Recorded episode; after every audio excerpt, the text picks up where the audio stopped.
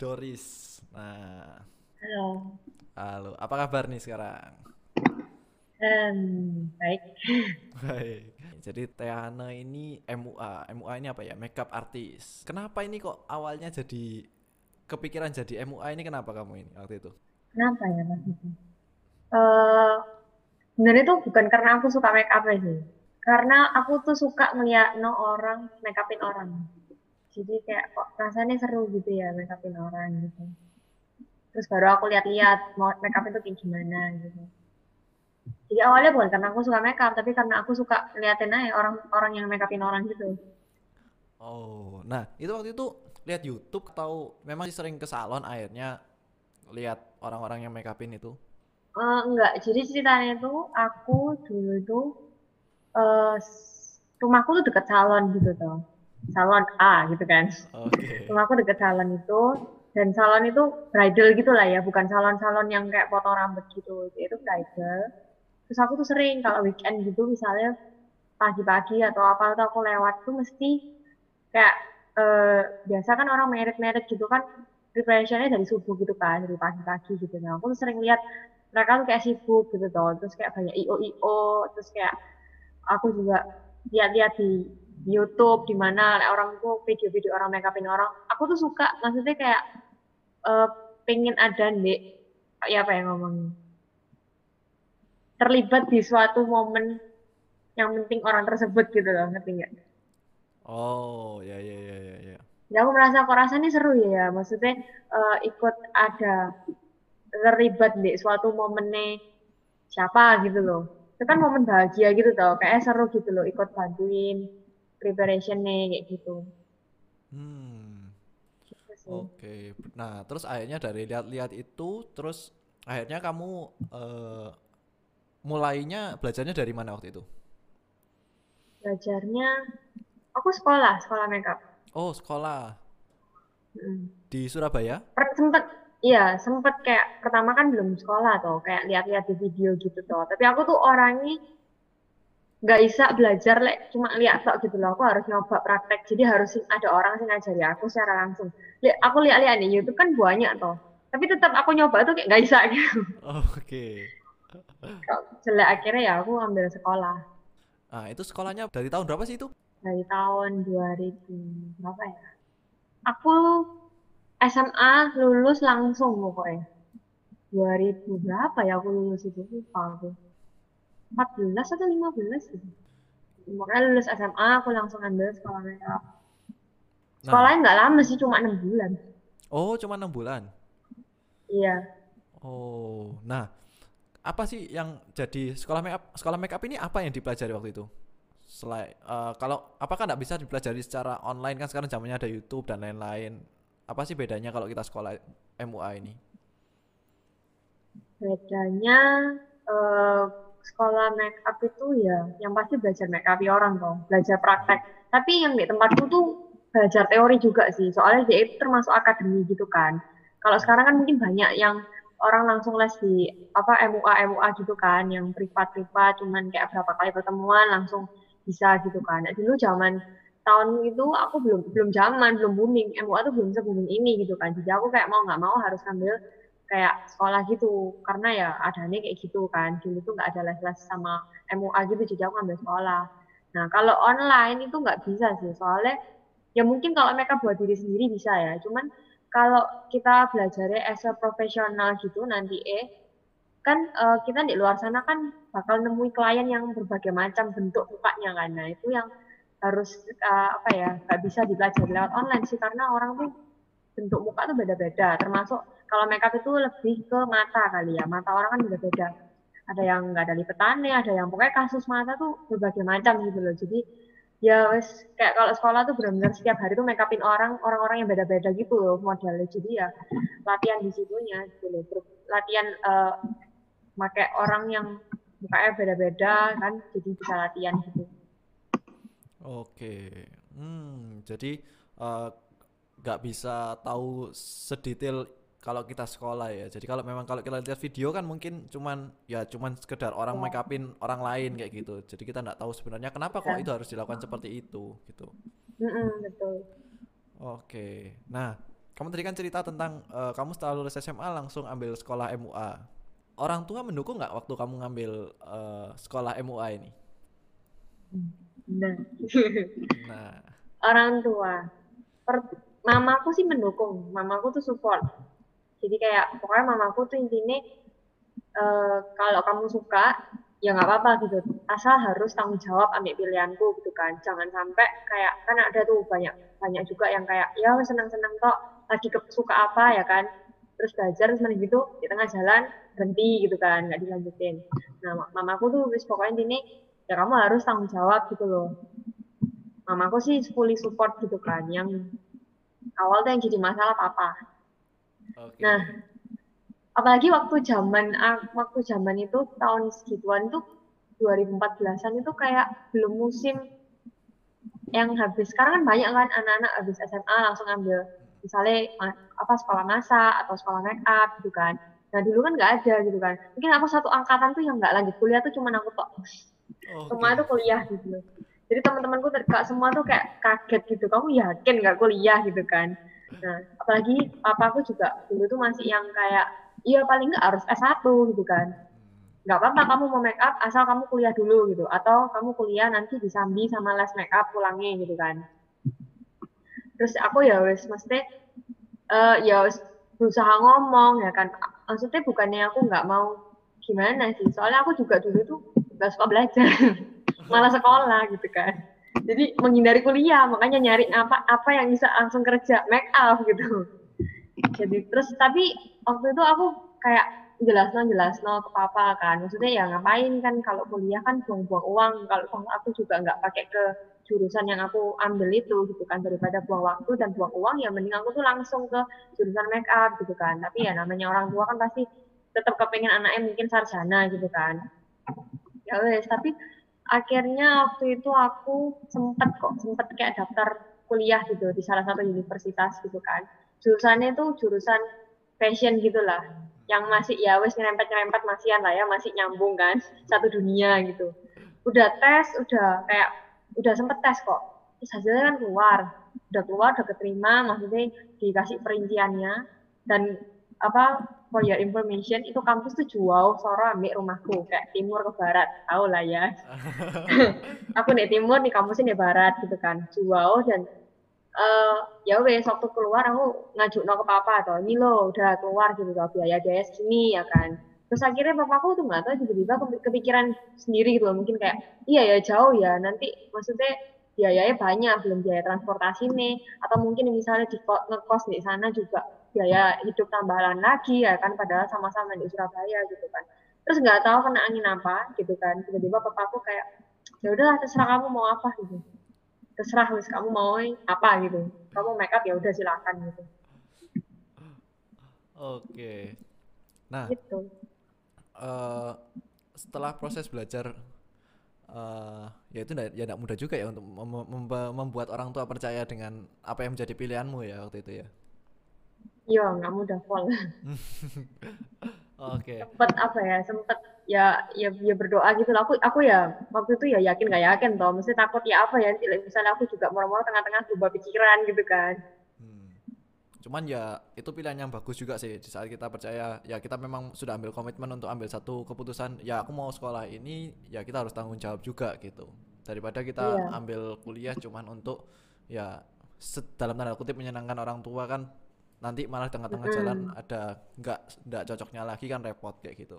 Eh, nah setelah sekolah eh, make up itu apakah kamu langsung bisa langsung dapat ya bisa dibilang bisa nggak sih langsung dapat klien ataupun dapat ya ini customer toh yang kamu layani akhirnya?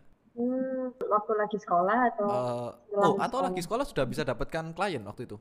Bisa.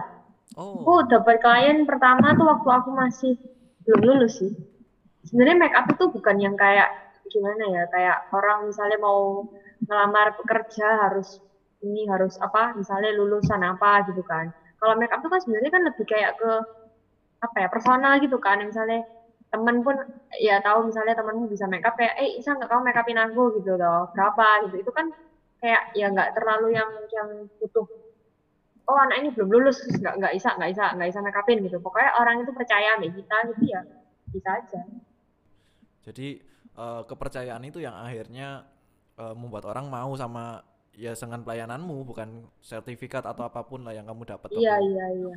Terus sekarang klien-klien kan nggak mungkin juga lihat mana sertifikatmu gitu, kamu lulusan mana gitu kan. Pokoknya dia lihat hasil, dia suka dan dia percaya ya udah gitu dia mau pasti. Uh, tadi kan sempat juga kamu bilang apakah beneran ya aku mau milih uh, eh, MUA ini. Nah akhirnya apa satu alasan yang membuat kamu atau beberapa alasan mungkin yang membuat kamu akhirnya oke okay, nih aku beneran mau di MUA ini aku ndak Eh, nggak uh, nggak ragu lagi nih. Aku is memang komit di sini. Nah apa itu yang waktu itu? Kan padahal waktu di zaman itu kan juga belum rame uh, kalau anak-anak tertarik untuk hmm. jadi MUA gitu. Ya hmm, apa ya waktu itu waktu akhirnya papaku setuju kayak ya udah kamu mau sekolah makeup go gitu kan. Itu kayak malah seneng tapi dalam hati kayak aduh ya apa ya? Nanti gitu kan. Terus ya tapi ya maksudnya uh, aku lihat-lihat lagi kayak ya aku suka sih. Maksudnya aku tuh uh, aku suka di suasana kayak ya aku suka terlibat di suatu acara nih orang gitu loh acara yang acara pentingnya orang itu gitu loh. Jadi bukan cuma karena make up tok ya mungkin kalau make up mungkin lama-lama juga bisa bosen pasti ya kan. Jadi ya aku lihat di situ terus ya lumayan langkah iman juga sih. Akhirnya aku masuk sekolah itu kan. Masuk sekolah itu terus ternyata juga waktu aku jalani juga aku ya happy gitu loh sama ya seru juga gitu kan. Makeup itu pertama pertama kali aku belajar jadi sebelum itu bukan bukan kan ada tuh cewek-cewek yang mungkin dari kecil juga suka mainan make up atau mungkin suka lihat mamanya make upan terus akhirnya dia belajar belajar nah aku tuh enggak aku tetap termasuk cewek yang lumayan tomboy lah dulu. Jadi kayak nggak ngerti itu kosmetik apa nggak ngerti make up make upan itu apa gitu kan. Jadi bener-bener pertama kali belajar tuh ya wes di sekolah itu gitu kan. Tapi ya waktu seiring berjalannya waktu juga aku enjoy gitu loh. Aku juga senang ngejalaninnya meskipun dapat klien yang mungkin ya ya ada berbagai macam bentuknya ya kan? Tapi ya seru gitu loh seru aja suka aku. Ya, untungnya ya, juga ya. ya aku merasa ya itu passionku di situ gitu. Oke. Nah terus kan jadi MUA ini juga tidak semudah yang dilihat. Jadi nggak cuman ya wes simple ya orang kamu make upin dan selesai. Tapi kan juga uh, sebelum itu kamu juga harus keluarkan modal juga di alat-alatnya di persiapannya hmm. juga dan itu yang aku tahu juga nggak murah kayak gitu ya. nah uh, aku juga kurang tahu sih gimana uh, gimana ya kalau jadi MUA itu apakah peralatannya harus ada standarnya atau ya bebas saja kita bisa pilih apa yang kita suka dan akhirnya uh, itu yang kita pakai kayak gitu. Hmm, aku dulu awal-awal juga pakainya yang nggak terlalu mahal sih. Jadi kan kayak apa ya?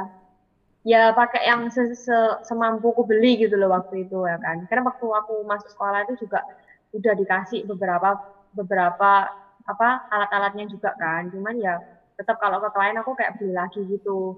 Nah, tapi waktu awal-awal juga memang karena aku kan belum belum maksudnya belum belum punya uang sendiri gitu kan. Waktu itu kan benar-benar waktu awal mau kerja juga ngumpulin masihan. Jadi ya pertama-tama aku beli yang yang apa ya, yang nggak nggak terlalu mahal gitu loh, yang standar-standar aja. Cuman ya awal-awal dapat job gitu, dapat klien gitu, uangnya tuh yang nggak tak ambil gitu. Jadi uangnya tuh benar-benar tak tabung buat aku nanti beli peralatan makeup lagi yang lebih lebih bagus gitu. Ya pelan-pelan sih, ya nggak gampang sih soalnya memang iya iya peralatan makeup itu mahal sebenarnya. Jadi ya bener-bener ya pelan-pelan gitu nabung gitu. Jadi awal-awal tuh job-job itu aku kayak uang itu aku nggak ngambil buat aku gitu. Jadi bener-bener tak tak simpen tak tabung buat aku beli lagi alat-alat jadi buat modal gitu waktu awal-awal. Pernah nggak sih waktu uh, kamu make upin orang gitu terus akhirnya orangnya bilang aku nggak mau yang kayak gini gitu. Padahal sudah sudah jadi nih kayak gitu. Ternyata dia ternyata kayak kayak nggak uh, enggak enggak soalnya aku nggak suka yang kayak gini aku suka yang kayak gini kayak gitu. Hmm. Semacam itu pernah sih cuma nggak sampai yang nggak mau kayak gini tuh bener-bener semuanya gitu ya. Enggak yeah. tapi ada lah semacam kayak gitu. Misalnya wes wes udah selesai semua terus kayak uh, aku pengen itu alis enggak kayak gini gitu loh ya. Jadi kayak aku harus ada juga yang tiba-tiba tak cerita. Ada juga kejadian kayak itu mungkin ada awal-awal sih. Jadi wes jadi terus aku make upin uh, berikutnya gitu kan. Jadi dalam satu tempat kita aku make upin beberapa orang. Terus tiba-tiba si klienku ini masuk ke ruangan masuk ke kamar lagi sih tempat aku makeup alisnya dihapus. Ya aku nggak mau kayak gini gitu kayak oke. Okay. akhirnya ya kamu banyak sih. akhirnya makeup ulang lagi akhirnya kan kalau kayak gitu? Waktu itu makeup ulang nggak ya. Kayaknya enggak sih soalnya waktu udah nggak cukup juga cuman kayak waktu itu soalnya klienku tuh memang nggak mau nggak suka di make up yang gimana yang orang itu nggak pernah di make up gitu loh. Jadi ya dia mungkin kayak kaget gitu kan waktu di make up mungkin kok kok beda gitu kan. Padahal ya mesti ya oke oke aja cuman mungkin dia itu nggak pede. Saya kira dihapus gitu.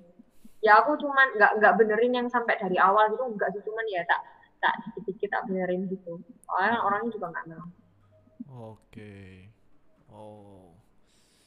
Nah uh, dari berarti kan kalau dari 2014 atau 15 sekarang sudah lima tahun ya kamu jadi MUA ini? Ya tahun ini ya tahun ini lima tahun. Nah dari lima tahun ini gimana ini perjalanannya? Jadi pengalamanmu selama jadi MUA apakah oh ya ini, ini emang bener ini ini yang memang aku suka yang tak kejar ya seperti ini tapi apa apa ada apa enggak malan apa wah kayaknya aku salah ini gitu. Enggak enggak. Aku sampai lima tahun ini aku sih tetap merasa ya ini keputusan yang benar aku ngambil gitu dulu. Ya maksudnya enggak enggak enggak menyesal sih. Maksudnya aku suka gitu benar-benar enjoy gitu ngelakuinnya.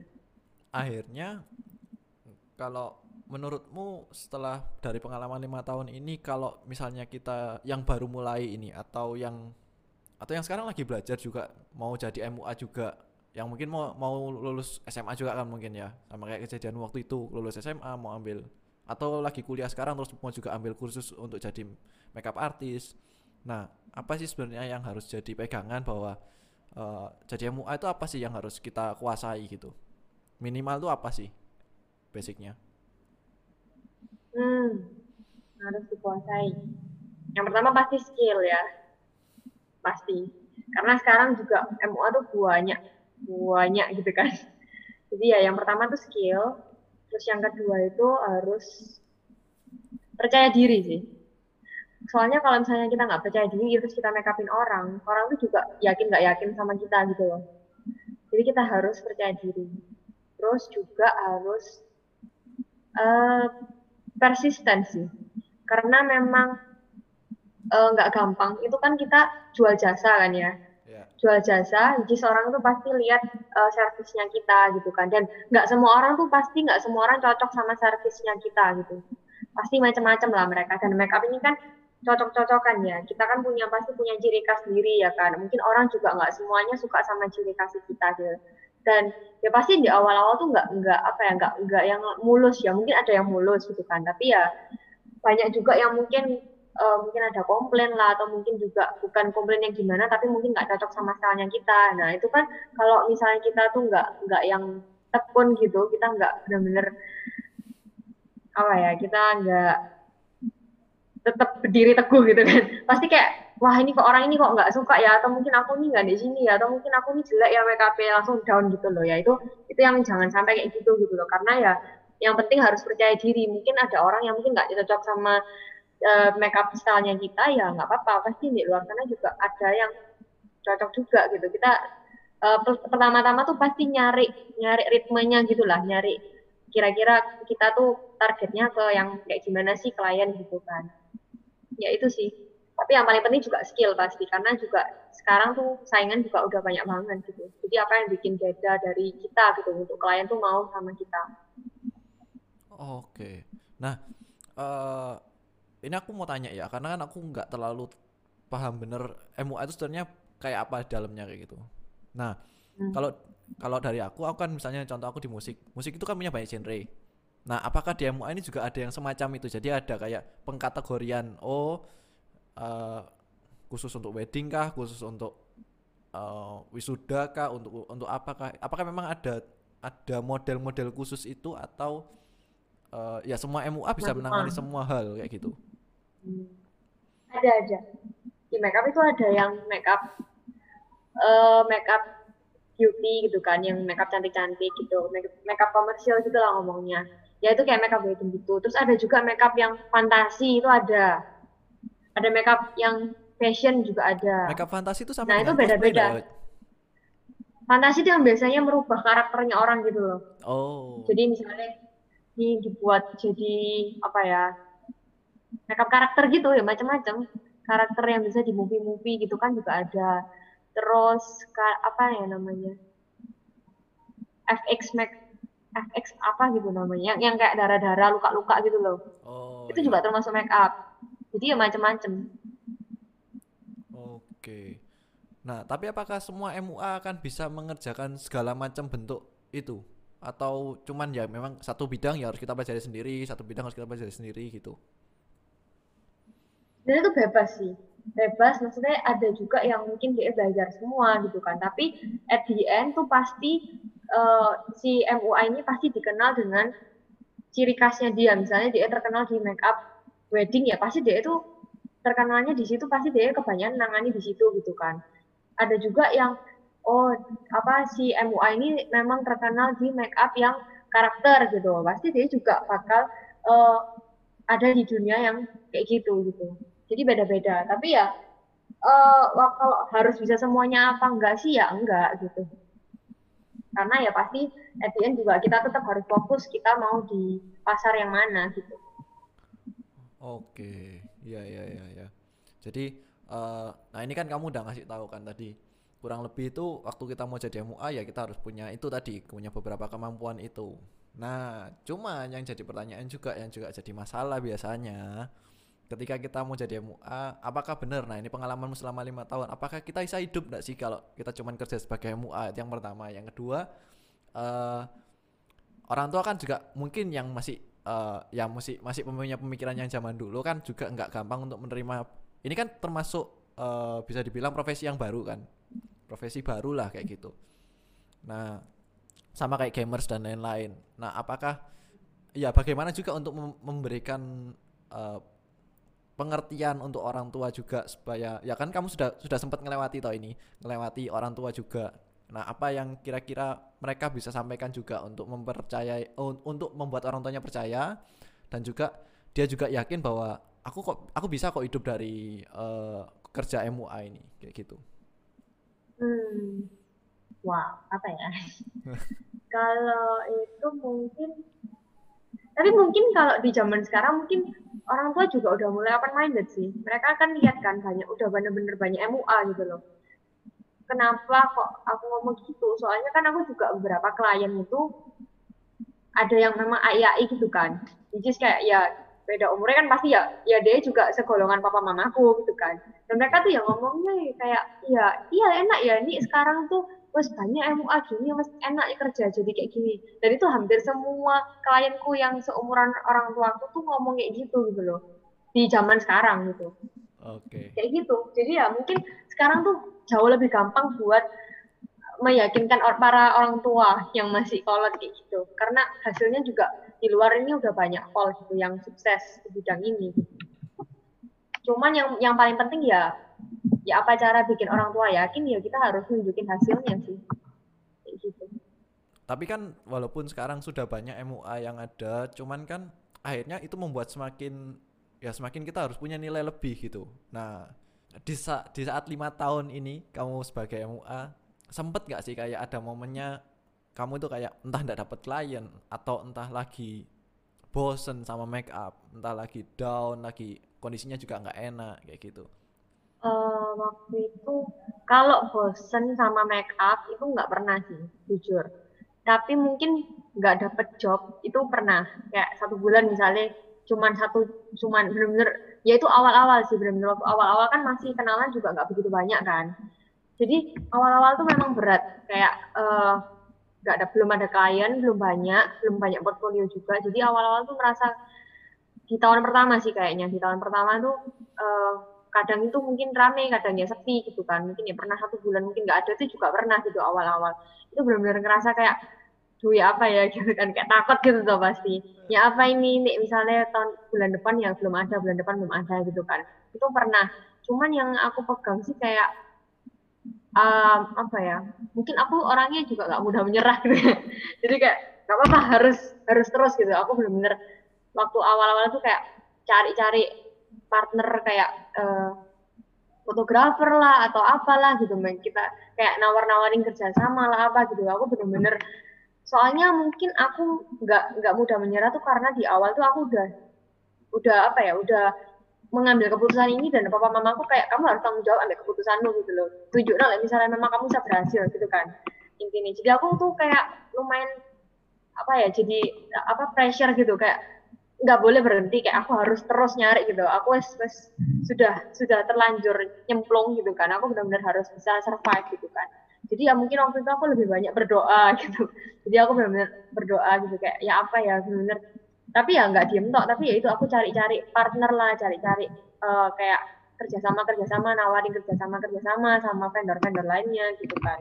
Dan uh, kayak teman-teman gitu ayo tak make upin tak make upin gitu tuh waktu itu jadi biar aku tuh banyak portfolio jadi orang tuh mungkin bisa lihat gitu. Ya itu sih yang awal-awal yang tak lakuin gitu. Nah kalau misalnya aku merasa down gitu pernah. Karena uh, bukan downnya karena kayak aku, aku aku masih belum jawabnya belum rame atau apa enggak. Tapi mungkin lebih kayak ke ke ini sih ke mental sih. Kayak aku kan nggak kuliah gitu kan. Jadi which teman-temanku pasti berkurang gitu loh dan waktu di, di make up juga waktu awal-awal kan aku aku sekolah make up juga temen tuh nggak banyak gitu nggak sebanyak kalau misalnya kita kuliah gitu kan. Nah itu aku bener-bener awal-awal itu merasa kayak menyesal nggak kuliah bukan menyesal nggak kuliah gimana sih maksudnya kayak dua apa aku kuliah kuliah rasa enak ya punya teman banyak kayak gitu sih mikir. Soalnya kan awal-awal bener-bener teman-teman yang teman-teman SMA tuh pasti sibuk semua atau sibuk kuliah semua jadi ya awal-awal tuh aku downnya di situ kayak merasa nggak punya temen gitu. Waktu kayak weekend pun teman-teman juga wes sibuk-sibuk sendiri lah tugasnya banyak lah. Mungkin mereka juga wes teman-teman di kuliahnya juga banyak baru gitu jadi kayak gitu. Sama nggak sih kalau misalnya kita itu uh, kamu kan sekarang sebagai, sebagai tidak menjalani sebagai mahasiswa kuliah pada umumnya gitu. Menurutmu sebagai orang yang tidak berkuliah cuman ngambil ya bukan cuman sih mengambil sekolah yang tidak formal kayak gitu. Ini kan tidak formal kan kalau sekolah kita uh, ya di bidang seni lah dibilangnya kayak gitu. Itu kan tidak formal. Uh, itu ada yang beda nggak? Ada kerasa yang beda nggak waktu kamu uh, bergaul juga dengan teman-temanmu yang uh, berkuliah atau yang makanya kamu waktu uh, kerasa ada yang beda enggak atau justru malah aku justru malah enggak kuliah malah kayaknya aku lebih lebih maju dari mereka ataupun sebaliknya kayak gitu. Hmm, bedanya uh, kalau bedanya sih ya pasti beda. Kan aku cuman banyak teman-temanku yang kayak iri gitu loh awal-awal. Kayak enak ya gitu. Kamu udah bisa cari uang sendiri gitu kan. Udah nggak nggak dikasih jajan lagi bener bener-bener kamu bisa cari uang sendiri gitu. Banyak teman-temanku yang dulu kita nih kuliah berapa tahun lagi lulus gitu kan. Belum belum bisa kerja sendiri belum bisa cari uang sendiri gitu. Mungkin bedanya ya aku pasti curi start lebih awal dari teman-temanku yang kuliah gitu kan. Pasti aku lebih kayak ya aku kerja lebih awal pengalamanku lebih banyak aku lebih ketemu apa ya bergaul sama mungkin orang-orang yang langsung di marketplace gitu. Aku lebih lebih lebih latihannya lebih dari awal gitu loh. Jadi mungkin aku lebih majunya di situ gitu kan. Tapi ya memang uh, tetap beda sih kayak kuliah sama nggak kuliah tuh mungkin apa ya kalau aku nih diceritain sama kayak aku cerita-cerita sama teman-temanku yang kuliah pasti kayak mereka kayak enak ya kamu gitu nggak kuliah tapi udah bisa cari uang sendiri tapi mungkin aku lebih mikir kayak ya kamu juga enak gitu kayak misalnya kamu kuliah kamu juga dapet apa ya temanmu kan banyak gitu kan di kuliah. Aku nggak kalau misalnya ngomong masalah pelajaran sih aku kan nggak ngerti ya kan cuman yang aku lihat dari kuliah itu enaknya kayak teman-teman banyak kayak itu koneksi yang banyak gitu loh nanti waktu ke depannya kamu udah kerja gitu loh. Mungkin beda di situ. Nah karena aku gak kuliah gitu kan jadi aku benar-benar berawal dari nol. Dan aku nggak belum yang punya kenalan banyak-banyak. Jadi aku tuh cari kenalan orang cari koneksi-koneksi itu benar-benar ya lebih berat mungkin ya. Tapi mereka yang mungkin sudah kuliah itu kan koneksinya udah banyak gitu kan. Teman-teman dari jurusan-jurusan ini kan juga mungkin mereka pasti ada kenalan ada kenalan. Jadi koneksinya lebih luas gitu. Mungkin di situ. Ya ya ya. Sekarang sih karena ya teknologi sudah semakin maju kita bisa belajar dari media online apa pun itu uh, sehingga Iya. ya kalau ilmu ya kita bisa mungkin cari bisa di mana-mana. Cuman kalau kita bilang tentang relasi teman-teman untuk yang satu satu bidang dengan kita itu pasti lebih gampang kalau kita ketemu di saat kuliah kayak gitu Iya. pertanyaan terakhirku ini ya sekarang Eh, di saat pandemi yang seperti ini apakah kamu masih nah ini kan sekarang event semua ndak ada ini apakah masih ada Mm. jalan MUA ada yang lagi la- masih jalan ndak sekarang Baru-baru ini. oh karena sudah selesai PSBB ya Iya, iya. nah dengan kondisi yang kayak sekarang ini kamu masih merekomendasikan nggak sih kalau orang tuh masih bisa jadi MUA dengan kondisi yang kayak ya mungkin sekarang orang udah ya nggak kepikiran untuk hal-hal yang kayak gini kan? Mungkin event sudah nggak ada dan lain-lain semuanya dibatasi. Apakah masih masih relevan tak kalau misalnya kita mau jadi MUA dengan dengan kondisi yang banyak MUA sekarang yang mungkin juga nggak nggak banyak juga kliennya gitu loh. Karena persaingannya juga semakin banyak kayak gitu. Itu yang pertama. Yang kedua eh, di saat pandemi kayak gini eh, gimana cara kamu untuk mengatasinya? Kan kita harus punya inovasi kita nggak mungkin diam aja kan. Karena dibatasi mungkin ya dibatasi ini dan itu terus berarti kita harus mengeluarkan inovasi apa? Nah ini dari sudut pandangmu kira-kira apa yang bisa dilakukan seorang seorang MUA untuk beradaptasi dengan lingkungan yang sekarang dibatasi seg- segalanya gitu loh? Mm-mm. Oke, kalau menyarankan sih, aku tetap, maksudnya tetap yakin gitu kayak eh orang tuh masih tetap pasti butuh make up gitu kan. Inilah katakanlah sekarang nih acara-acara gini kan. Kebanyakan mungkin mereka kan eh, mungkin cuman kayak pemberkatan aja atau gimana gitu kan. Tapi ya kita nih cewek-cewek kan aku juga cewek ya kan. Pasti kepingin waktu di hari mungkin ini ngomongnya waktu wedding day gitu kan pasti kepingin waktu waktu hari pernikahan itu kayak kita tuh tampil beda kita ini tampil cantik gitu kan. Which is itu perlu make up gitu. Dan semua orang nggak semua orang bisa make up gitu. Jadi aku merasa kayak itu masih masih apa ya masih menjanjikan kok gitu mas. Orang tuh tetap masih butuh. Orang nggak cuma di di hari wedding juga ada orang photoshoot. Foto tuh juga orang tuh tetap masih jalan gitu kan. Apalagi kalau photoshoot kan nggak nggak butuh orang yang banyak banget. Jadi selama pandemi ini juga tetap masih ada yang foto sih kemarin-kemarin gitu kan. Jadi masih bisa gitu. Nah kalau misalnya di kondisi kayak gini itu memang eh, pasti berkurang sih kan. Mungkin orang juga takut. Tapi sekarang kan udah mulai nih. Mungkin yang bisa tak lakuin itu ap- ini sih bikin kayak bikin konten kali ya gitu sebenarnya aku dulu udah sempat bikin konten kayak bikin video tutorial gitu ya mungkin sekarang itu mungkin orang juga lebih apa ya mungkin mikir juga oh iya pengen pengen pengen nambah-nambah ilmu apa pengen nambah-tambah ilmu gitu. Mungkin dia bisa lihat video gitu kan. Jadi orang mungkin bisa lewat digital tuh mereka bisa mungkin lebih kenal sama kita gitu. Oh ini loh si A ini bikin oh, ini siapa ini bikin video? Akhirnya mereka lihat gitu. Mungkin lebih kenalin dirinya lewat kayak gitu bikin video-video kayak gitu gitu kan. Cuman kalau Instagram Instagram, Instagram doang kan ya udah banyak banget MUA ya kan pasti kita oh ya ini hasilnya kayak gini. Tapi mungkin kalau kita yang bikin video gitu mereka lebih kayak inget gitu kan oh ini MUA ini gitu kan. Jadi mereka juga bisa belajar lewat situ gitu kan. Mungkin juga kalau kelas online bisa juga kalau yang uh, makeup diri sendiri ya kan. Kalau makeup diri sendiri sekarang kalau apa dibuat les juga online bisa sih Mas Ian. Jadi ya itu sekarang kan banyak juga tuh orang-orang yang pada MUA MUA bikin kelas online gitu tapi yang makeup diri sendiri Oh, oke. Jadi eh, inovasinya bisa bikin konten, bisa eh, bikin online kelas juga ya. ya Oke, sukses terus Tiana. Semoga ya setelah pandemi ini semakin rame lagi ya. Kita banyak event lagi amin nantinya. amin